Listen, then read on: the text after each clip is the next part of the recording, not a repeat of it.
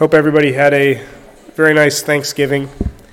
And uh, so we'll get started here. So, uh, today, like many Sundays and many uh, talks, uh, you know, this is something that I've been chewing on for some time and uh, actually was jogged a little bit by uh, the, the talk two weeks ago by uh, Mike Gerges. Uh, and uh, so I've been continuing to chew on, on this, these issues. And uh, so today, the, the title of the talk is Direction in a Directionless World Navigating to a Selfless Life. And the emphasis is on the, the, the less, the selfless. And we'll talk more about this. It might not be what you're thinking because when I think of a selfless life, I certain things come to mind, especially in the context of our faith and in the context of our church, especially uh, in terms of service. But that's not what we're going to be talking about today. This is not a talk about service, although there are applications that make that relevant. Um, so, you know, I was going to start with a clip from The Office, and uh, given that the the screen is right in back of the altar. I decided to defer that today, but I'll, I'll explain it. Um, so there's a scene in the office where uh, whoever knows the show, the, the office manager, Michael Scott, and his first in command, Dwight, uh, are on tough times. It's like, you know, this is like a, a, calamity of an office. This is not anywhere anybody wants to work. It's, you know, barely surviving from week to week. And uh, so they go. So Michael Scott, as this, the head honcho, takes Dwight out on a sales trip, and it's a complete failure. Like you know, he's trying to show Dwight the ropes, and just nobody's buying their stuff. So they're they're heading back towards somewhere, and they have their GPS, the old like Garmin Nuvi type GPS, and it's directing them, and it says turn right. And so Michael says, "Well, we're going to turn right here." It just so happens though that turning right means they're, going to turn right into a lake. And veering right, which Dwight is kind of imploring him to do, is, is uh, going to take them in the right direction. Well, Michael, being the head honcho, decides he's going to turn directly right, and he basically buries his car into a lake. And it's, it's a pretty funny scene, so I'd actually recommend going home and watching it. But it's, uh, it, it's, it's kind of was a, a metaphor for kind of my life, I think. And uh, there's a lot of turning into the lake and a lot less veering right like you're supposed to do. So, uh, so you know, the GPS analogy probably we've all heard, or if we haven't heard, I'll explain it briefly. so, presumably, our goal is to get to heaven. And uh, there was this cheeseball show in the 80s called Highway to Heaven with Michael Landon, also worth Googling. Um, but uh, but I thought that I thought this analogy is good. So basically, presuming that we are all trying to get to heaven, there is uh, the course of our lives, and we have we have and know the instruction of of how to get to heaven. But being that we're human and uh, oftentimes think we know better, we decide to take shortcuts and go our own directions, and that oftentimes leads us veering off course. And so I've found this very repetitive cycle in my own life where I'm oftentimes veering off course. I know where, I presumably think I know where I'm going or want to go, uh, but more often than not, I find myself taking detours, and God, being the loving God, time and time again decides to reroute me and put me back on the road. And I stay on that road for a period of time before the next time where I decide to veer off the road and He has to redirect me again. And this is, this is only from a loving God, this, this kind of rerouting all the time. Uh, you know, if it, you, can, you can imagine as a parent, if you know, your patience of rerouting your children in their lives can only go so far, and at some point you're like, okay, you're on, you're on your own. Fortunately for us, God does not leave us on our own, but always is there to redirect us if, if we listen. So, where I drive matters, and this is kind of a picture of what it looks like in my car most of the time with my kids. And uh, it's, uh, you know, why does where I drive matters? It matters not only for me, but it matters for the people I'm taking along on the ride with me. That is to say that we influence the people who are on the, on the ride with us, right? So I influence my children, uh, and where they see me taking the car matters. So if I'm taking the car to the right place, that matters to them rather than constantly veering off course and going in, in the, the wrong direction. It also matters for your spouse, right? So if you are a godly husband or wife and you're constantly on the right course, that has an impact on the life of your spouse and your friends and so on and so forth. It's a ripple effect, right? So where I drive matters, right? And, um, you know, uh, one quote that we see is uh, It is good to teach if he who teaches acts with good example. And that's, uh, that's a quote from uh, St. Ignatius of Antioch. So, being a good example matters to the people who are along the ride with you. Uh, and then for all us parents here, if we want to, this is a quote from uh, Mamalakis' book called Parenting Toward the Kingdom. If we want to see our children growing closer to God, they need to see us growing closer to God. If we want children to know that God is present in each moment of life, they need to see us living our daily life in His presence.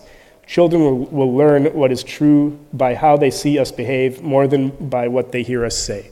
Just food for thought. I'm not going to expound too much on this.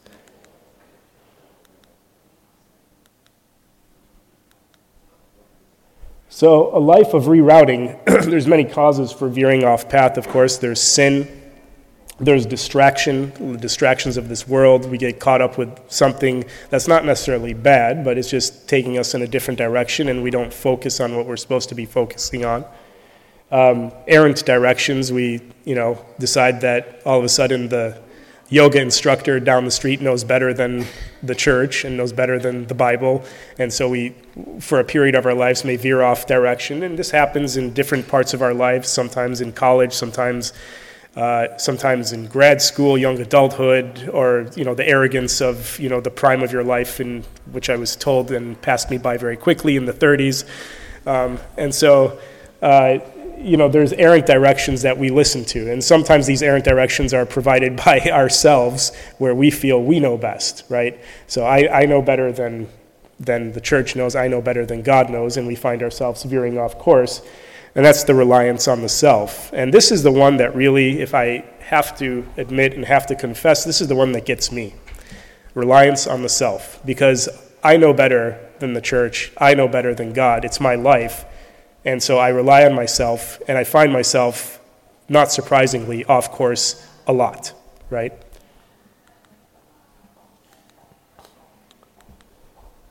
So, this is the altar of self worship, right? You see this little cute little picture of a pawn in front of a mirror with the reflection of a king. That's what we think of ourselves most of the time. That we know best. We know where we're going. We know what's right for our lives. We know the, the best things and the most instructive things for us. And it leads us to this altar of self worship where, you know, there's me in the mirror looking at myself and, you know, uh, I don't have abs. You know, James reminds me frequently that I don't have abs and probably never will. I tell him they're hiding somewhere.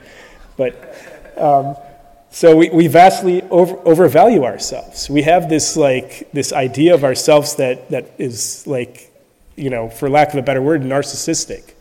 And, and, you know, if we really examine ourselves, a lot of us have this, right? I know I have it for sure. I know my like concept of myself is inflated, unreasonably inflated at times. And um, so it's funny because we actually have no clue we don't know where we're going. We've never been to heaven, and we actually don't really know how to get there if we're not for the instruction of our Lord and the instruction of our church and the church fathers and, and mothers of the church. And we also don't know how to get there on our own. If we were left to our own devices, very few of us would actually find ourselves in heaven, right? Because we think we know better, but in reality, we don't. In reality, we have no idea where we're going or how to get there. And yet we demand from ourselves that we are the captain of the ship navigating it towards where we're supposed to think we're supposed to go. Um, so, you know, in reality, I'm a real turkey, right? And that was a little hat that James made for Thanksgiving that I put on and said, eh, this is actually pretty accurate. So, and then, uh, you know, Forrest Gump, stupid is as stupid does. I am not a smart man, right?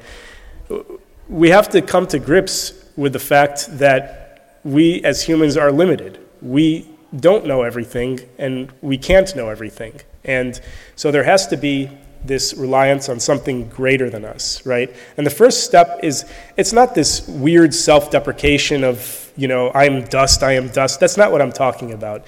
It's really just being candid with ourselves and, and in the reality of the cosmos and the reality of, of creation, to be honest with ourselves that we don't have the answers to all these troubles in lives. We don't have control over all these problems in lives. We may think we have control. I mean, there are stories of people who have lost, you know, billionaires who have lost it overnight because they said one thing wrong or one thing right, who thought they were kings of the world and the next day found themselves outcasts, right?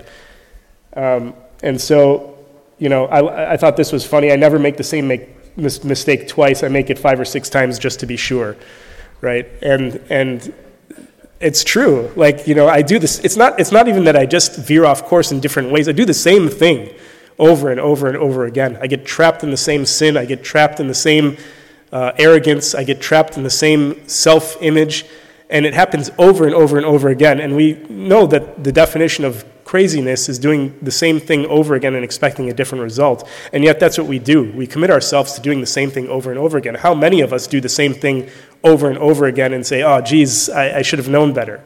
You know? Um, and uh, this is the cycle I find myself in it's peace of heart and mind. And then I rely on myself.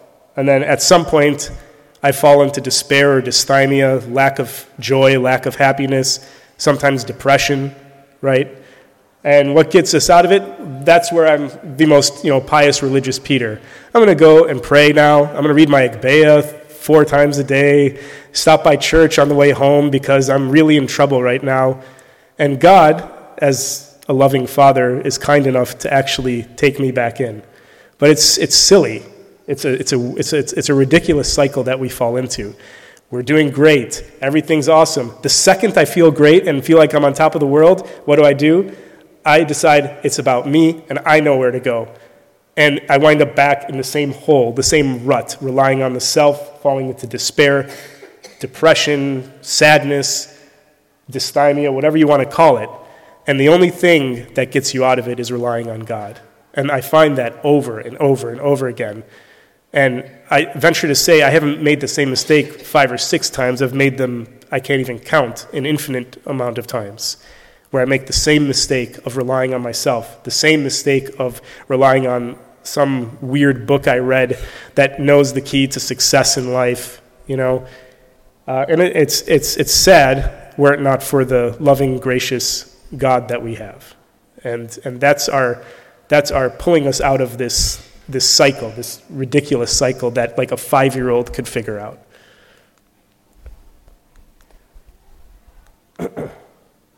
so, like I mentioned, Mike gave a talk a couple weeks ago, and I actually, you know, I have these prezzies saved on a dashboard, and I actually gave a talk about the self a little while ago. The old me is dead and gone.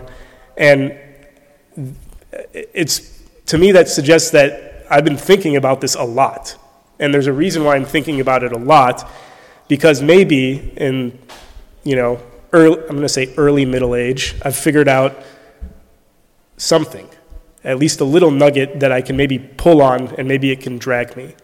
Is that the problem is, is that is, there's an issue with the self. The, the, the self is something that prevents us from approaching God. And I'm not talking about being self deprecating, like I'm the worst in the world, I can't do this, I'm worth nothing. That's verbiage for monks and saints, perhaps, you know. But it's not, but, but for us commoners, we're not supposed to like hate ourselves, but we're supposed to be, have a realistic view of ourselves. And Mike's talk a couple weeks ago described one of the paths to this knowledge of yourself, which is suffering. And I can't speak, you know, many of us have suffered, but I can't speak to it like he spoke to it. My realization, my path to realizing that the self was not all that was just realizing that I repeated the same thing over and over again. And it was, it's ironic because actually it's, it's almost like pride saying to myself, How dumb are you to fall into the same trap over and over again? That finally led me to figure out that the reason why I fell into the whole trap over and over again is because I relied on the self. So when I talk about the selfless life, you know, if you look at a relationship, right, it's not me, it's, it's, it's, it's not you, it's me, right? That's kind of, you know, the, the little thing that people say when they're breaking up and stuff like that. But relationships rely on, on lack of dysfunction, at least in, usually in both of the parties. If there's one part, part of the party that's dysfunctional, a relationship oftentimes cannot grow and cannot be nurtured. And the, you know, if I was going to Vegas, I'd pretty much bet on myself as being the problem in the relationship with me and God. It's not God, it's, it's me. I'm the, I'm the problem. So the question is, how do I get out of this dysfunction? How do I get out of this, this glorification and idol- self idolatry? and, you know, the answer is, is to come follow me. And this is something that Christ repeated to his disciples and to the rich young ruler, pictured at the top left there, when he was recruiting the disciples on the boat, is not just come follow me, but leave what you had before and come follow me. He's asking them to leave themselves to some degree, right? This, this reliance on themselves that I know best. I'm the author of my life. You know, if you watch that series, The Chosen, you get some appreciation for maybe how destitute some of the some of the disciples were before they got called. And Christ asks them to leave what they had before, leave the self, and approach Him. Come follow me, a new, different life. You were a fisherman, but now you're a disciple. You were a tax collector, but now you're a disciple. You were a rich young ruler.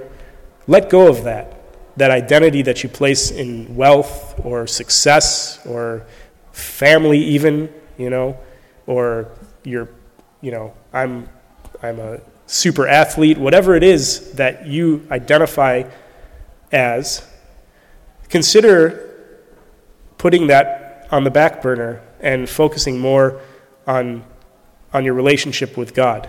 Don't get in the way of your relationship with God by focusing on your own volition, your own path to, to salvation, your own path to righteousness. Um, and he tells us, he tells us this, you know, trust in the Lord with all your heart, lean not on your own understanding, in all your ways acknowledge him, and he shall direct your path in Proverbs. And then if anyone decides to come after me, let him take up his cross daily and follow me. Okay? So the, the answer is to, to rely less on the self. There's a book now uh, that's circulating in, in Coptic circles called Elements, and I'm sure many of you have either read it or heard about it or seen it. And a great portion of the book is talking about this young man's path from, I won't ruin it for everybody, but it's talking about his path from being this young boy who was in tune with God and then left kind of during his college years and found his way coming back. And a lot of it was, was becoming earth, becoming dust you know, going down to the bare elements of who you, who you were to allow God to enter your life, right? And so when I talk about the selfless life, it's not, it's not that I want you to be selfless, like go serve this person and, you know, humble yourself before this person and make yourself, you know, low, the lowest servant. That has its, its value and that's an important part of service. But what I'm talking about is less you, more him, right? Less of you, more of God. And, you know, St. John the Baptist uh, realized this. This was in the context of his service, but he must increase, but I must decrease, right? What, what does that mean in the context of his service? We know that meant that he wanted to step back so Christ could start his ministry, but it also kind of means that he's relinquishing his self, the pride in who he was, you know, as the forerunner, the, the prophet that was going to usher in Christ. So he was allowing himself to recede and to allow God to nurture his life and to nurture his faith and to direct his paths, right? So he's allowing that entry of, of that. And then be still and know that I am God. How do we know God? by being still. What does being still mean? It means quieting not only the world around you, it means quieting yourself, right? To be still means to quiet the world around you, yes, absolutely. That's where you can hear God, but you really hear God when you quiet yourself and, and open your ears to Him. So that psalm means a lot in terms of marching towards this selfless life or the life of less self. Um, you know, from, from Exodus, teach me your ways so I may know and continue to continue to find favor with you. Again, it's teach me your ways so I may know you. You know, don't rely on yourself, allow him to teach you, and you will gain the knowledge of God in this manner. Um, St. Paisios says, Ask for repentance in your prayer and nothing else, neither for divine lights, nor miracles, nor prophecies, nor spiritual gifts, nothing but repentance. Repentance will bring you humility. Humility will bring you the grace of God. Okay? And humility we think about as like sometimes we think about it as that, that arrogance of like the, the lack of the arrogance or the pride, but it's also, I think, making yourself less like relying less on yourself, being less the author of, of your own life and letting God be the author of, of your life, right? Like in the book Elements, making yourself the dust, going down to the bare elements of it and allowing God to speak with it, within, your, within your life.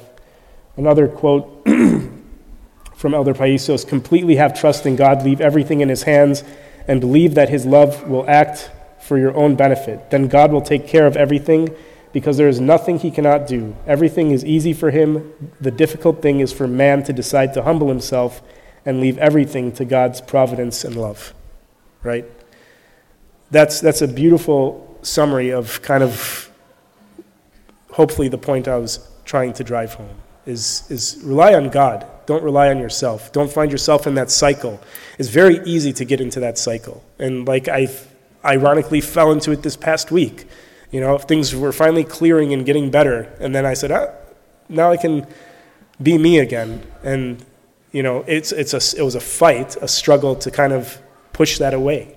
It's a difficult thing to do, but it's an important thing to do. And then C.S. Lewis concludes humility is not thinking less of yourself, it's thinking of yourself less.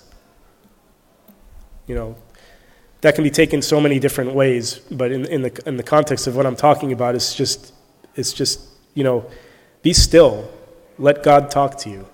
Be still around you, but be still inside of you. And let, let Him fill you. Let Him direct your paths. Let Him show you where you need to go. Um, it's, it's a way to break that cycle so you don't have to cycle through the despair and the dysthymia and the lack of joy. You know, cut it off. Be still. Let Him direct you. He's not going to take you to those places unless it's, a, it's, it's an opportunity for growth of some sort or, or uh, getting closer to Him. And ultimately, we're trying to weed out the dysfunction in this relationship we have with God. And if I'm, a, if I'm in, a, in a relationship just talking, imagine you're on a date and all you're talking about is yourself, right? It's going to take about half an hour before that person gets up and says, This has been wonderful, but I got to go feed my cat or you know whatever it is, right? So don't do that to God. Let, don't he wants to know about us, but just don't talk about yourself. Listen to him. Let him enter through stillness. Kathy? yep. Mm. This one? Well, which one? Oh, yeah.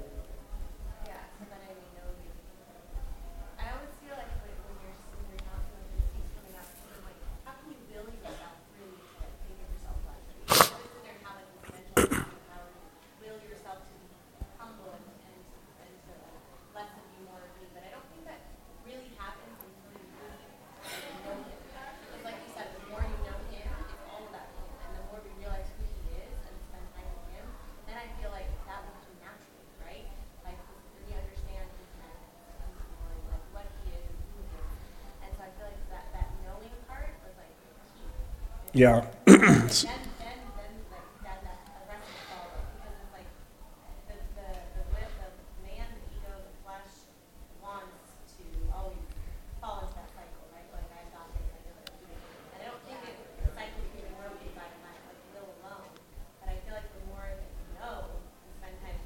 Mm-hmm. So then it does naturally become less Yeah, to paraphrase you just for the sake of the recording, uh, Kathy was saying that she feels it's almost through knowing God that we are able to kind of put the self as less. To some, is, is that, you know,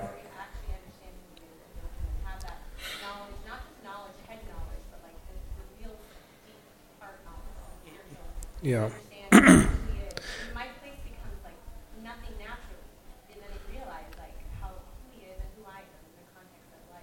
becomes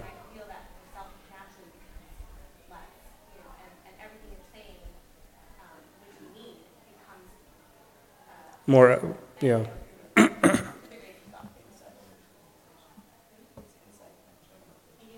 yeah. I think one of the things you said though that is key there is it's not head knowledge, right? It's it's it's heart knowledge, right? And a lot of us, I- I mean, there's a trend now in the in the church. Forgive me, but there's a trend now in the church where, you know, to to know God, you must be a theologian and know God through through the theology. And that's has its role for some people, uh, for sure. It has its role for some people, but the it's it's you know Christ comes back to the heart. I mean, it's it's uh, you know the Pharisees knew what they were talking about, right?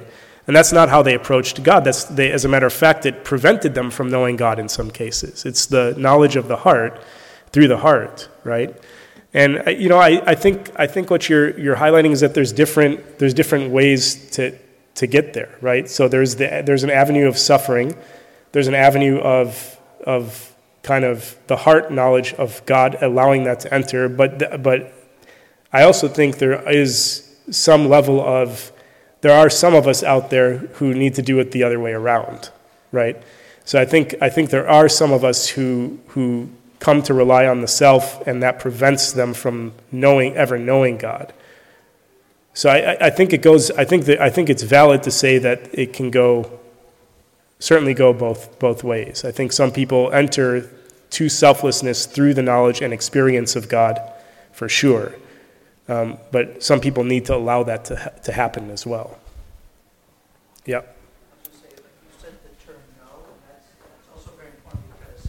Um, uh, you, uh, when Kathy mentioned the term no, that's important because we even read it in Genesis 2 7, and he goes, I made you from dust. And when you talked about elements, the best definition I gave that I've ever heard from humility is actually truly knowing and the realization of who you are, and which is back to dust, kind of the element.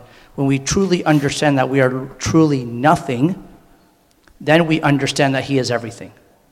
And so I think that knowing is the actual physical understanding that we really are absolutely nothing.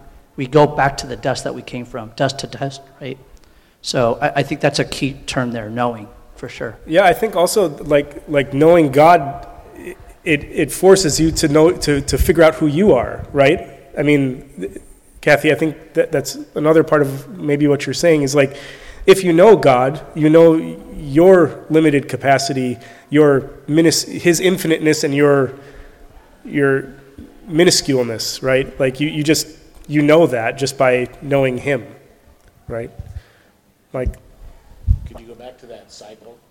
yeah, it might take me a while here.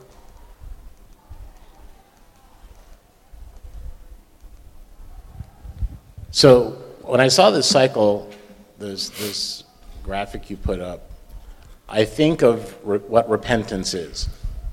And, you know, I think when you say rely on self, you could probably say, you could, you could call that sin, whatever it is. And I think we're blessed with our sin. I think it's a blessing because that's a lifelong struggle we've been given that will always allow us to feel regret and um, what you call fall into despair, and then seek God again. And to me, this is a cycle of what repentance is. Repentance isn't licking the, having that sin licked so that you you become perfect on earth. I don't think we're ever going to reach perfection on earth and, and, and have sin uh, conquered. I think we've all been given a certain sin that we're, or a weakness that will always allow us to go through this cycle of knowing, knowing what God feels like and knowing what earth feels like and wanting to seek God again. And that's a lifelong struggle as far as I'm concerned. So I don't, I don't see this cycle as a bad thing. I see this as repentance. Yeah, I, I think there's there's something to that. I think that this this you- kind of what you're saying is the cycle kind of sifts you towards God, right? I mean, it's it's almost like a cone. You know, what what what gets you to realize your your weakness? I mean, m- most of us when we sin, we know we've sinned or we know we've done something wrong or departed from God, and most of us in, in a heart of repentance will say, you know, I shouldn't have done that, or gosh, how did I how did I do that, or why did I do that? And that's to me what is always called, like you're saying, what has kind of called me back to to rely on God. You know, I think I think there's something definitely to that. I mean, obviously, we would be better if we, you know, didn't didn't have to approach Him in that manner, but. But that's what we see in hardship. That's what we see in suffering. That's what we see in. It's that nudge sometimes to, to, to seek Him again and to, to, to seek after after your relationship with God. The arrogance comes in when you think you did not sin or you don't, you don't know your own sin. That's the arrogance. But it's it also can come in where you feel like you can master it, right? Well, I'm not going to do it again because I'm going to do A, B, and C, you know, outside of the sphere of God. I'm going to set up these barriers to doing this again. I'm going to, you know, next time my, you know, my sister mouths off to me, I'm going to, I'm going to, you know, silence myself. I'm going to self control myself rather than saying, God, please give me the, the, the great, please provide the grace and wisdom for me to quiet myself in a moment like that, right? Because that's where it's going to come from. Okay. Katie No. says, um, my sin is always before me. You know, my sin is always before me. It's like, it is a blessing to know that your sin is always before you. Like, you're aware of your sinful nature. I feel that awareness also helps this, like, I know you're saying the cycle, like, you're kind of saying the cycle is like a negative thing, and you're seeing it as a, a good thing in, in the sense that you're aware of your sin. And so, I understand like the cycle that brings you more to self is not necessarily good, but the awareness when like the psalmist again in one, Psalm 150, he says, "My sin is ever before me," and I think Psalm 150 is there for us. It is a psalm of repentance, right? And I think it's a continual process. So the, the, when he says the cycle is good, I think what Bookman's saying is like the, the continual process of The process is good. It's a right? never ending, Yes, yes. right? Um, It's a refining over Yes, many, many years. Every day, Your right? life. It's just take your up your life. cross daily, Yeah. right, and follow me. So I think when we wake up, it's like again crucifying the flesh. Like it's a it's a daily, daily um, offering and a daily like um, awareness. I think of our sins. You know, that's part of the. process. And I think the, I think Abuna Krula said this, it's how quickly do we go through this cycle that depends on our closeness to our faith. Yeah. So how quickly do we go from fall to peace We'll decide on the strength of our faith. So do we, do we fall into that despair and hopelessness and kind of like, uh, kind of soak in our own sin? Or do we get up from that? How quickly do we pick ourselves up? I think is very important as well. Any other comments or thoughts? James, any thoughts or comments?